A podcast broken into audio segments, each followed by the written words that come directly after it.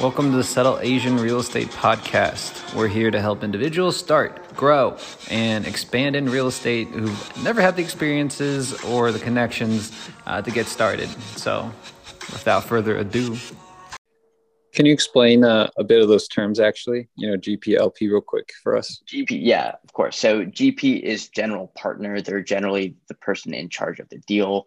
They help collect financing uh, from equity investors like LPs, and then they also in turn raise um, money from banks if they if that's in their capital stack. LPs are usually passive investors. Your um, your liability is only limited to like what you actually put in the deal. The GP could lose a lot more if they uh, put their name on the on the dotted line on the to borrow.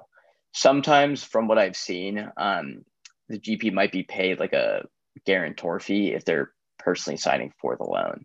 So that is something to uh, look out for as well. Do you guys have any other questions for operator risk? Uh, do you guys want me to expand into anything?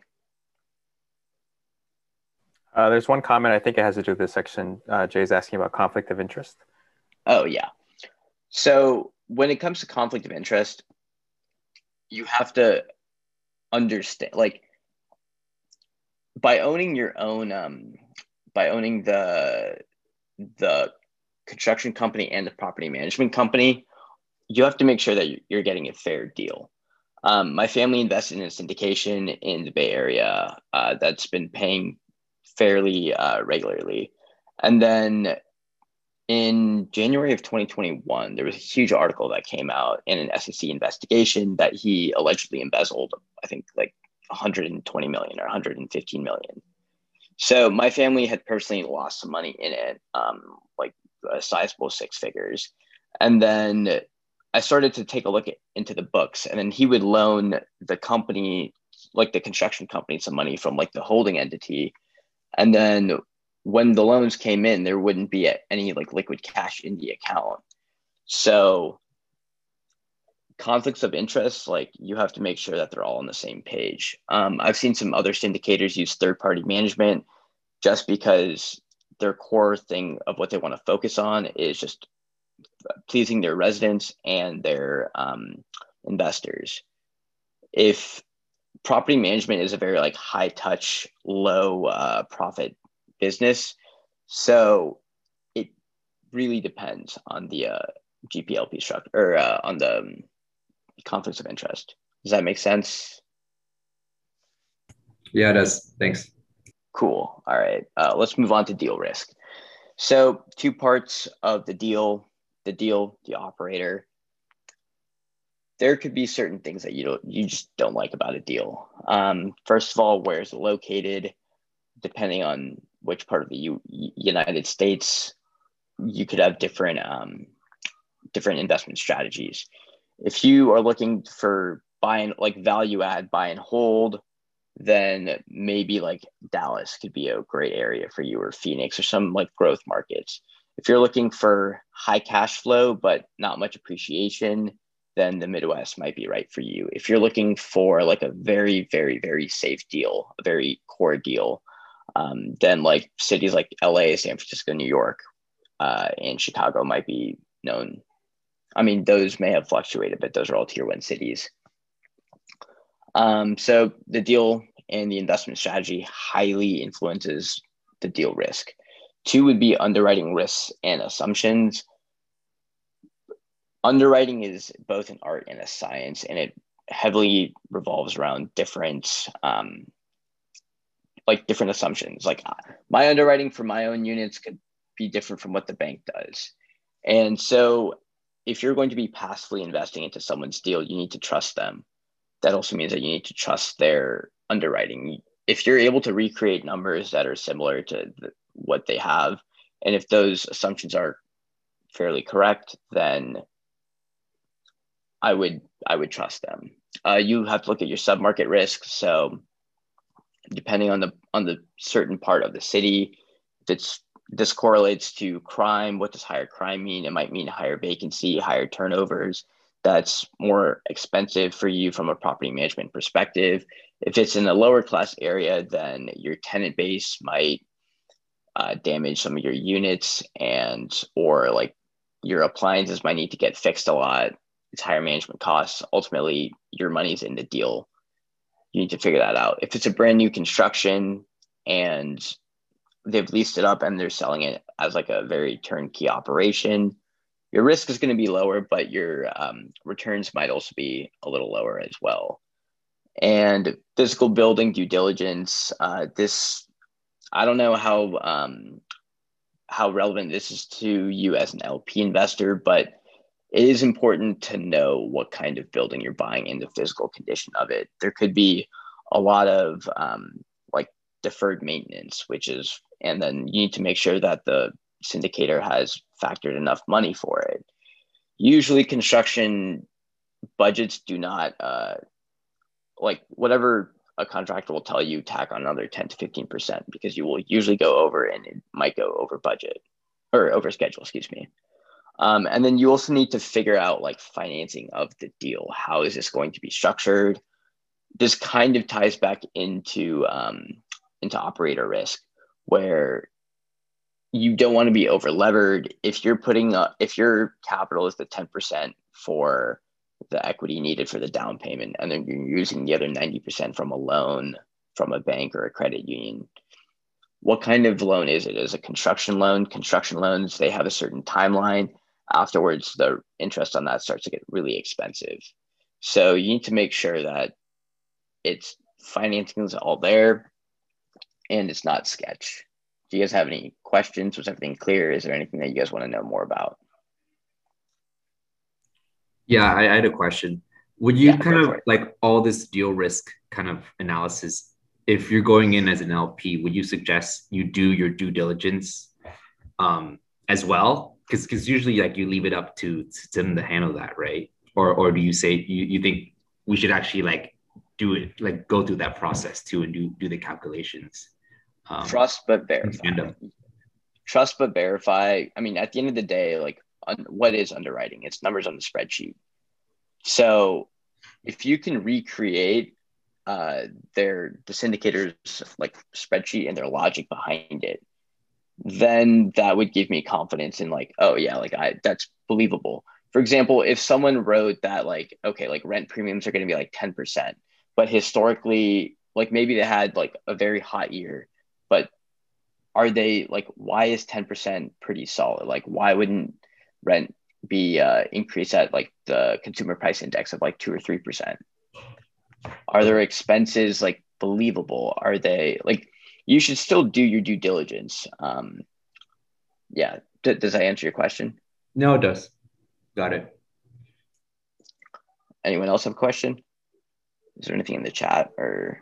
I can also address that question, Jay, if it's yeah, okay sure. with you.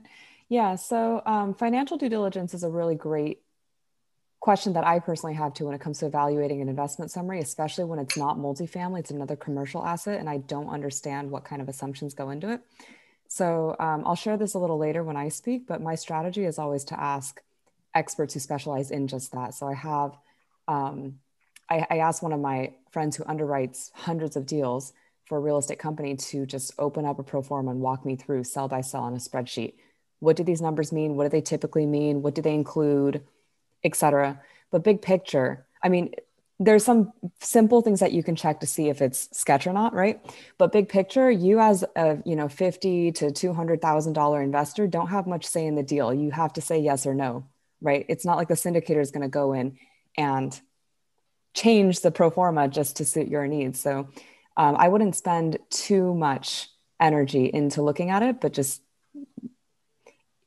if it looks sketch, you'll know. yeah, yeah, that, yeah. That's the thing. I don't know if it looks sketch. I'm like, okay. I have a workshop on that this weekend. Good, good return. I, I, like it, but yeah, I guess having that lens yeah. or being able to do those. I'm I'm hosting a workshop exactly on that topic for that, that exact reason this weekend. So just okay. little plug here. that's, that's pretty solid. Yeah. And then um, going back into some of your risks as an LP, talk with other LPs. I mean, you should always like cross reference like any sort of references, especially if you're going to be investing a significant sum of money.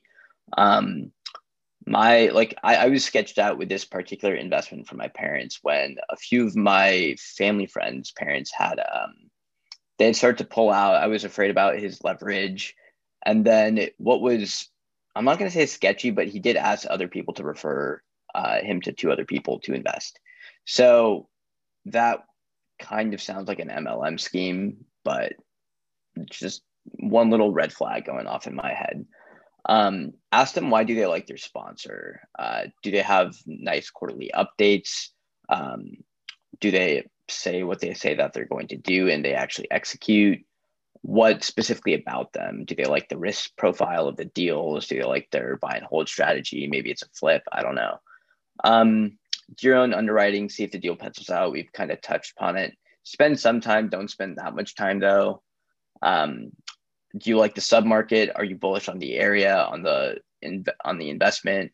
Does it fit your return profile with the GPLP split? So Jay, you had said earlier about like if the rate if the return is really high, then it's good. But keep in mind that higher return also is corresponded with higher risk. So see what you have the risk appetite for. Usually as you age, I don't want to make any sort of general comments, but from what I've seen, my parents, as they go, uh, as they get older, then their risk profile decreases and they don't want to take out that much leverage. Um, and then how much are you willing to stomach? So where is this money going to come from? How much can you afford to lose? Because sometimes like don't it, you might lose it, which is a very real risk, especially in real estate where it's the wild west.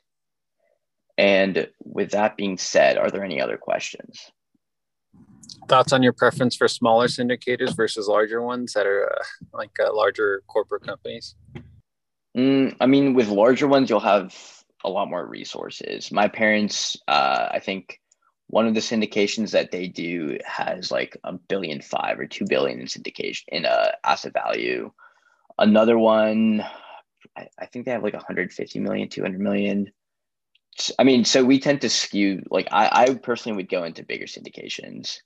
Um, but that's just me. I also just want to buy my own stuff. So Oh, I had, I had another question.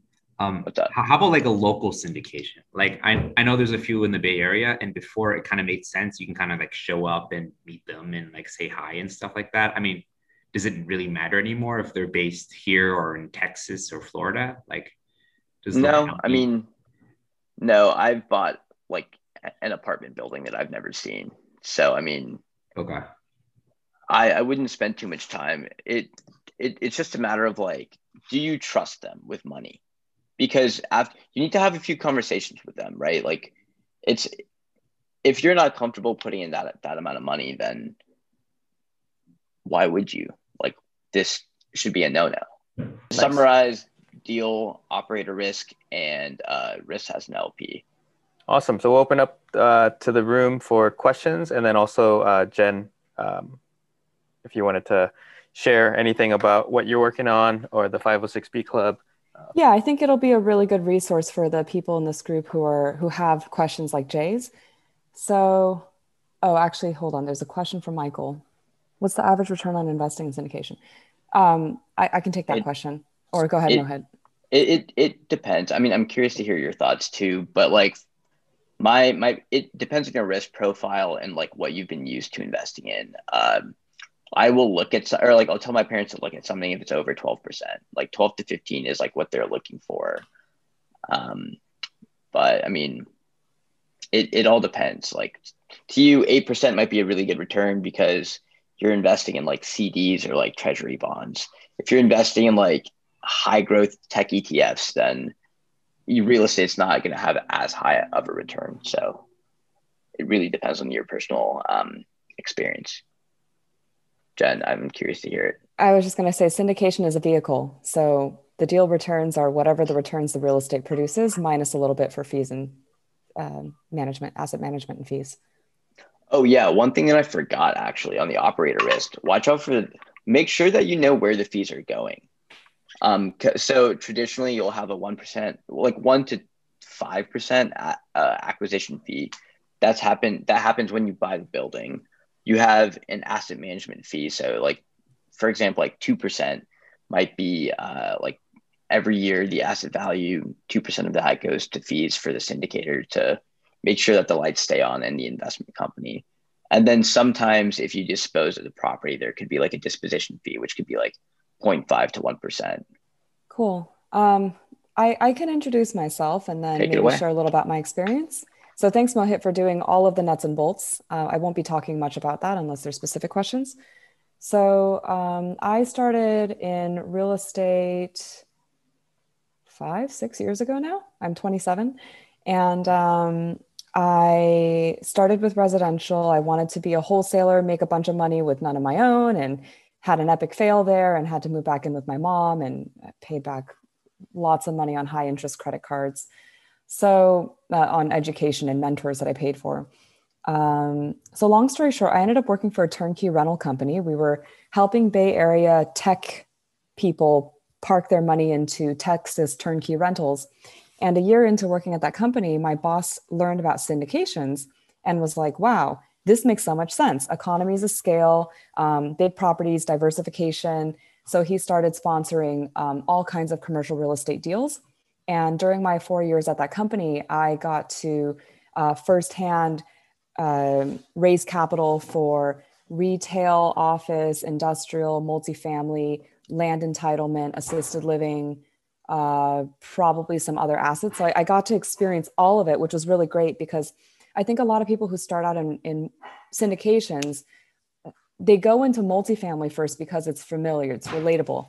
When in fact, actually, commercial multifamily is quite different. But anyway, um, and the other thing is, I caution people about committing to just multifamily because a lot of new syndicators do the same thing they start syndicating just multifamily when they start out, and uh, it, it gets overcrowded with a lot of newbies. Um, so just a word of caution there. I've, I've invested in multifamily syndications. Um, currently, I hold uh, multifamily raw land. Both of those are not performing at all this year because of COVID.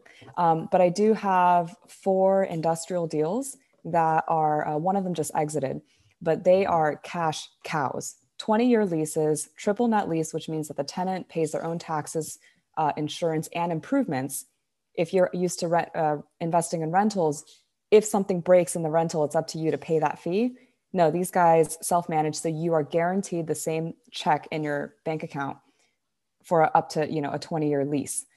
Um, so for me, I like stability. I like those. I know self storage has very similar return structures especially if they're automated. All those, there are some models that are more risky.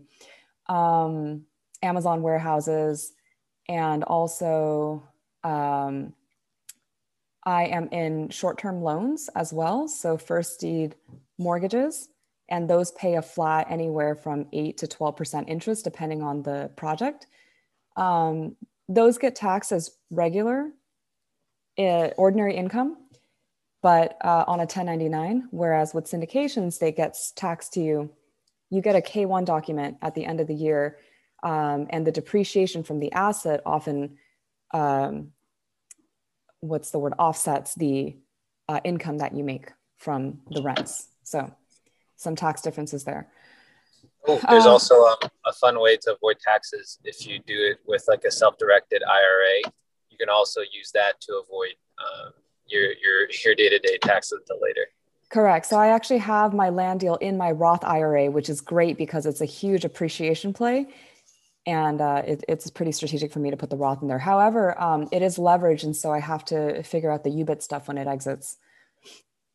Um, okay, so I'll, I'll, tell you a little bit about my due diligence strategy. Uh, I am not a numbers person. I I understand that numbers are really important, which is why I ask my friends who are experts, and that's why I'm having that due diligence course where um, my friend slash ex colleague actually is going to go cell by cell through two different pro formas. Uh, Nelson, is it okay if I promote this a little bit because I think it would actually be a really great resource. Sure, go ahead. Okay, cool. Cell by cell through um, two different pro forma spreadsheets. One is a value add multifamily, one is a stabilized industrial deal.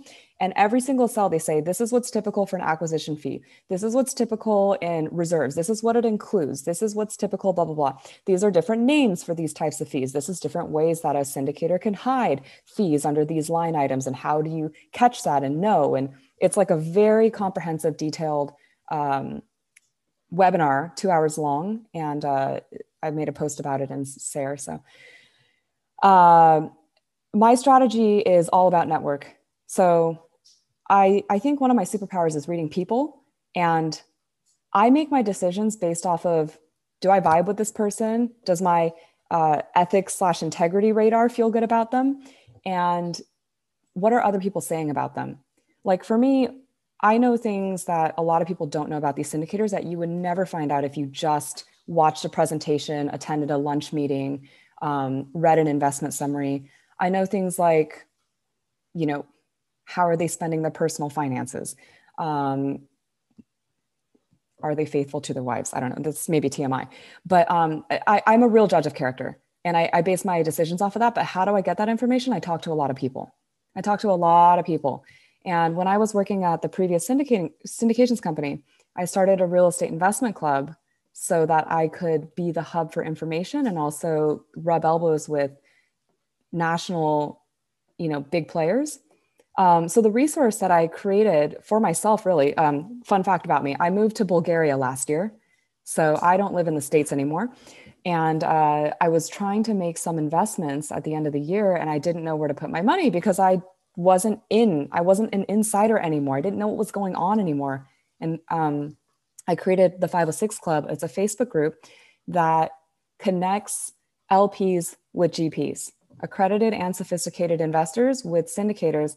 And I have these, uh, a lot of different events like Shark Tank style pitch fest, where you can get exposed rapid fire to um, people who syndicate multifamily or non multifamily commercial or non commercial or non real estate assets. Um, and also, I had a due diligence panel earlier this week. That was the big topic this month. I have um, people sharing 101 questions to ask a syndicator before you invest with them, and a lot of really great resources that other LPs and GPs are sharing within the group too. So um, I can drop a link later if you guys want to join the community. It's it's been really helpful for me also to do my due diligence on different sponsors, and most of my conversations happen in the in the private messenger because a lot of these guys who are high net worth, who are real players, don't like to be very public um, in a public place like Facebook. So yeah, that, I mean, if you have questions about anyone specifically, I, if I know anything about them, I'm happy to tell you things that I hear. There's some very big syndicators, for example, who have amazing reputations, amazing educational companies, um, amazing marketing. And then I hear from someone, by the way, their project is delayed by 10 years. By the way, there's five investors trying to sue them, but their PPM is watertight and they don't know what to do. Things like that. I, I get to hear about things like that. So um, that's a little bit about what I have to offer here. I think I took a few notes actually of um, things I wanted to share also. Um, oh, so I like to invest with operators who specialize in a specific thing. I know Mohit talked about um, investing with large investment companies, and it's a great way if you're not willing to commit that much into researching into things um, to get access to a lot of deals and a lot of variety and deal flow. But for me, since I talk to a lot of people, I want to find the guy who specializes in this market or this asset and he operates his own deals and he, he really, really knows his stuff and you have direct access and they have direct control over the deal. Now, some of the benefits of investing with a sponsor who just capital raises for one of these operators, you want to check, first of all, how far down the chain are they? Because the further they are removed, first of all, there's more fees with every daisy chain and also less control, right? But for example, there's this one deal um, that's super juicy, but the minimum investment is $1 million. And there's a, a sponsor who is buying million dollar uh, shares and then breaking it down into 100K shares for investors like me and you all or whoever. So those are some value adds that you can get through investing through a sponsor. I'm not saying never do it because I, I, also have investments through sponsors too. Um, and then the last thing I want to say is know your strength, know your strategy and what works for you. What works for me may not work for any of you. You know, you might not be willing to spend a ton of time, hours every day on Facebook Messenger. so, yeah, Okay, so what do I think about using CrowdStreet versus finding individual syndicators? I think CrowdStreet is a great platform to learn about new syndicators and try them out once. And once you have a relationship with them, then take it off CrowdStreet because they charge so much in fees. But from uh, my GP friends who have applied to be on the CrowdStreet platform, they do do a lot of very, very tight screening. So I would say it would reduce your due diligence risk quite a bit. Jen, sorry if you covered this earlier. Um, my mind was kind of blown once you started talking about the different types of things that can be syndicated. I think I didn't recover after that part. Oh. Um, but how did you decide to get into syndicating and then all the different, uh, I guess, asset classes that you do participate in syndications for? It and then also, nice. Go ahead. Sorry. And then also, um, your club is 506B. Um, I've got a Google tab here. I'm going to do some research, but wanted to ask what the difference between a, a B and a C is. Yeah. So the first question, how did I get exposed to so many assets? Um, my my boss. Uh, okay. Uh, my, my, the previous company I worked for was called Wilson Investment Properties. The reason why I haven't been mentioning their name right lately is because I would not put my money with them right now. And if you want to know exactly why, you can message me later. But um, when he started syndicating real estate deals, he sponsored pretty much all of the commercial deals out there all of the asset types. So I got exposed and I saw the pros and cons of each as, a, as its own business model. So I got familiar that way. I would say um, there's no such thing as a risky investment, only a risky investor. So if you go in blind and not really understanding an asset, really take the time to understand an asset, first of all, um, because that, that will greatly reduce your risk. Uh, meaning if someone just says this asset is good, don't follow that advice blindly and also find out if it aligns with your values. The second question is what is the difference between a 506B and C deal? So in syndications, uh, syndications are regulated by SEC Regulation D, Rule 506, B, and C. 506C is for accredited investors only, meaning you have to have a net worth of at least $1 million or annual income of $200,000. Sorry. The net worth is excluding your primary residence because that's not inclu- uh, counted as an investment. You have to have an annual income of 200K or household income of 300K and be able to prove that that was your income for the last two years and projected to be for the next two years. And there's third party platforms that'll do this verification process based off of your tax returns and bank accounts, et cetera. Um, why accredited deals? Why do syndicators choose to syndicate 506Cs? Oh, and 506B is for non accredited investors, sophisticated investors who can make a smart investment decision, but they don't meet these net worth or income criteria. 506B or C actually have nothing to do with how good or risky a deal is. It's just a way to file the deal with the SEC. Why do some syndicators go with 506C? Is because you can advertise to the public. And the law was written that way probably like early 1900s because at the time the, the philosophy was um, if you have high enough network or net worth or income, you can afford to lose money on a bad investment versus these smaller investors, we have to protect them. So you have to be, they have to be in your network.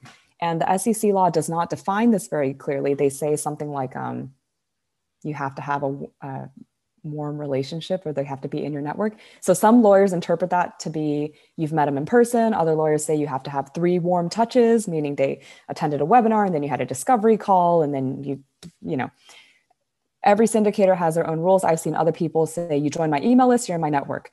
Watch out for those. Um, yeah, uh, they may be a little desperate.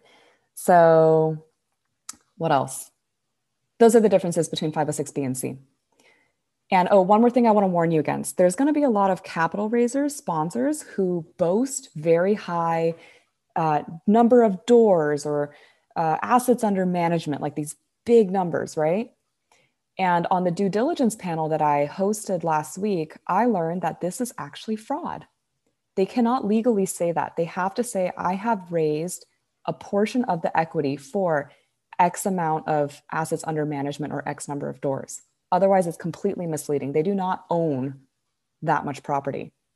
So there's one guy I know, um, and you can message me for the name later, uh, who who had been syndicating for two years and he had 50 syndications completed and like I don't know how many million, hundreds of millions of assets under management. And it's just him and his partner. And I'm like, how the heck did you do that? And it turns out he's raising like a fraction of the equity for these big deals, but he's claiming it like he owns those big deals. So be really wary about that too.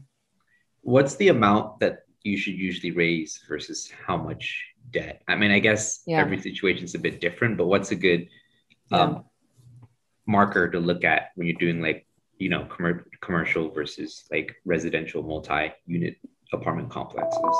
Yeah, so it does depend on the asset type. Like, for example, multifamily gets excellent financing.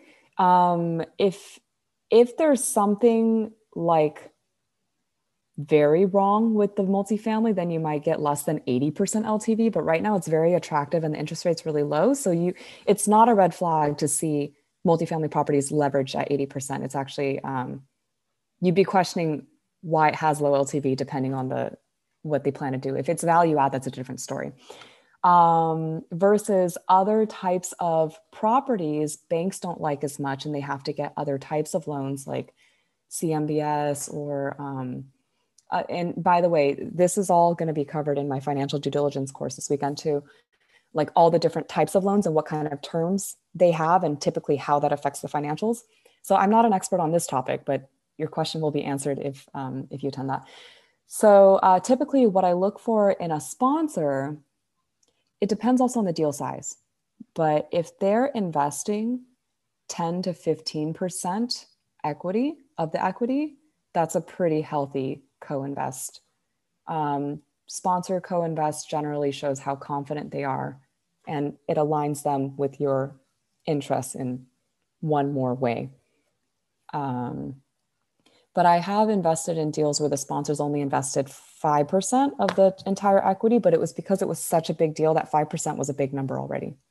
Think to tie on to that last question. So if LTV is 80% and you need to raise 20%, correct. Uh, yeah. Do sponsors or syndicators usually like how much above that 20% are they looking to raise? How much buffer do they, do they generally want?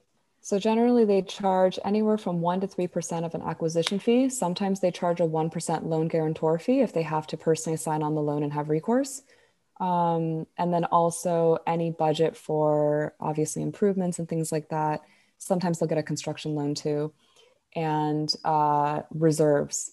So one of the things actually that I that that you can tell a, a beginner versus a more experienced syndicator is legal fees um, some newer syndicators will put like $10,000 under legal fees for the entire life of the syndication, which will cover the cost of them creating their PPM, which is the legal document that you need to invest. Um, and they won't leave anything for what ifs, right? Sometimes you'll see that built into the reserves too, but uh, that's something that I learned recently from a more experienced syndicator that I thought was a really good thing to know. And and you, can you ask them for all this information? I mean, these are probably dumb yes. questions. Yes, you you can ask them. Now, most of them will give you a pro forma summary. They will not give you the all the cell of the spreadsheet unless you're a substantial investor. It's just like oh. the 101 questions you can ask a syndicator before you invest. If you're putting in 50k, don't ask 101 questions. Don't ask for all of the financials. They will probably reply to you after the raise is closed. um, but it, it is fair to ask for the financials and we'll send you probably a summary. Okay. Yeah. There's a question should, from, yeah, go, go ahead. ahead. Finish up. Yeah, that should include the loan terms, the sources, the uses of funds, um, the investor payment schedule. And it should also in- uh, include a high level of the deal financials too. So you can compare um, deal returns versus investor returns and what that spread is. And um, uh, there, there's many different ways to calculate this. And the guy who's actually doing the seminar this weekend uh, explained to me different ratios that you can calculate that are not actually in the pro forma that they give you. These ratios help you determine if they're taking too much, if they're being too greedy. So I, I don't remember what that is, but so there's a okay. question here from Michael. I had a similar question, so I'm going to combine the two of them as I read this out. Sure. Um, Michael asks, "What's the minimum investment in terms of dollars for LP investors?" Uh, and then my my add on to this is: Is there a difference between 506B and 506C in terms of uh, minimum investment requirements that you've seen? Yeah, it's arbitrary, but in general, you will not see less than 50k for a 506C just because if you're accredited, you have bigger chunks of money to invest. Um, for 506B deals, I've seen for sure 10K. I've seen 5K in Reg A funds, not in a syndication. So yeah, I would say 10K is the lowest I've seen in a syndication. Jen, any plans for you? Uh, I'm assuming that my question here is under the assumption that you're an LP in all the deals that you're yes, in. Yes, I'm not a that's, GP. I don't plan on being true, a GP. No plans? No plans. Oh, why I moved to Bulgaria is because I married a Bulgarian and then we inherited his family's beekeeping business. So my full time hustle is keeping bees and selling Bulgarian honey around the world. So I don't have time to be a GP. Very cool but uh, since I started the investor club, I have actually had a lot of people reach out to me asking me to do different kinds of consulting to help them be better GPs and build their marketing. So I, I am open to little things here and there, but I'm beekeeping most of the time. oh, I, I, have another. I don't want to be asking all the questions and taking up everyone's. I, I had I had one more. Yeah. Um, if you're a small business owner and you're, let's say, you get losses from your syndication Mm-hmm. I mean, have people figured out? Can you write them off? Like, how do you? Or is that because one's active and one's passive? Mm-hmm. You can't do it. Like, how are people doing that in terms of like from a tax perspective? Like, what's the? I don't think you can do that like with the, syndication. Stuff? I don't think you can do that for a syndication. Um, I have to get back to you on that answer. Do you mind messaging me on Facebook later with your question? I think I know the person I can ask. Yeah, I already messaged you about the Wilson oh, sweet. stuff. So awesome yeah, we can tackle that stuff later. Awesome. Okay, cool. Well, thanks so much, Jen. I don't think we have anything else. Anything else, Nelson? Annie? Nope. Great job, y'all. Okay. If that, if not, then let's end the call here. Thank you so much, Jen. Thank you. Good seeing everybody. Thanks, Jen. Thank you. Bye.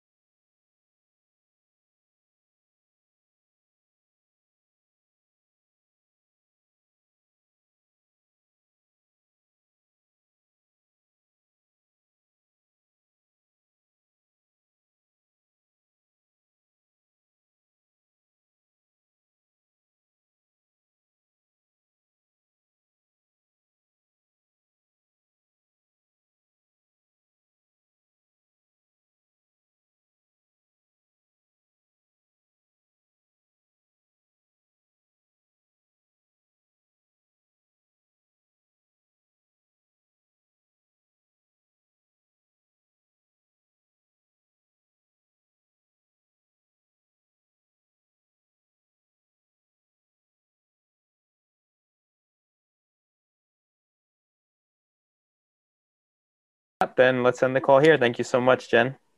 Thank you. Good seeing everybody. Thanks, Jen. Thank you. Bye. Bye.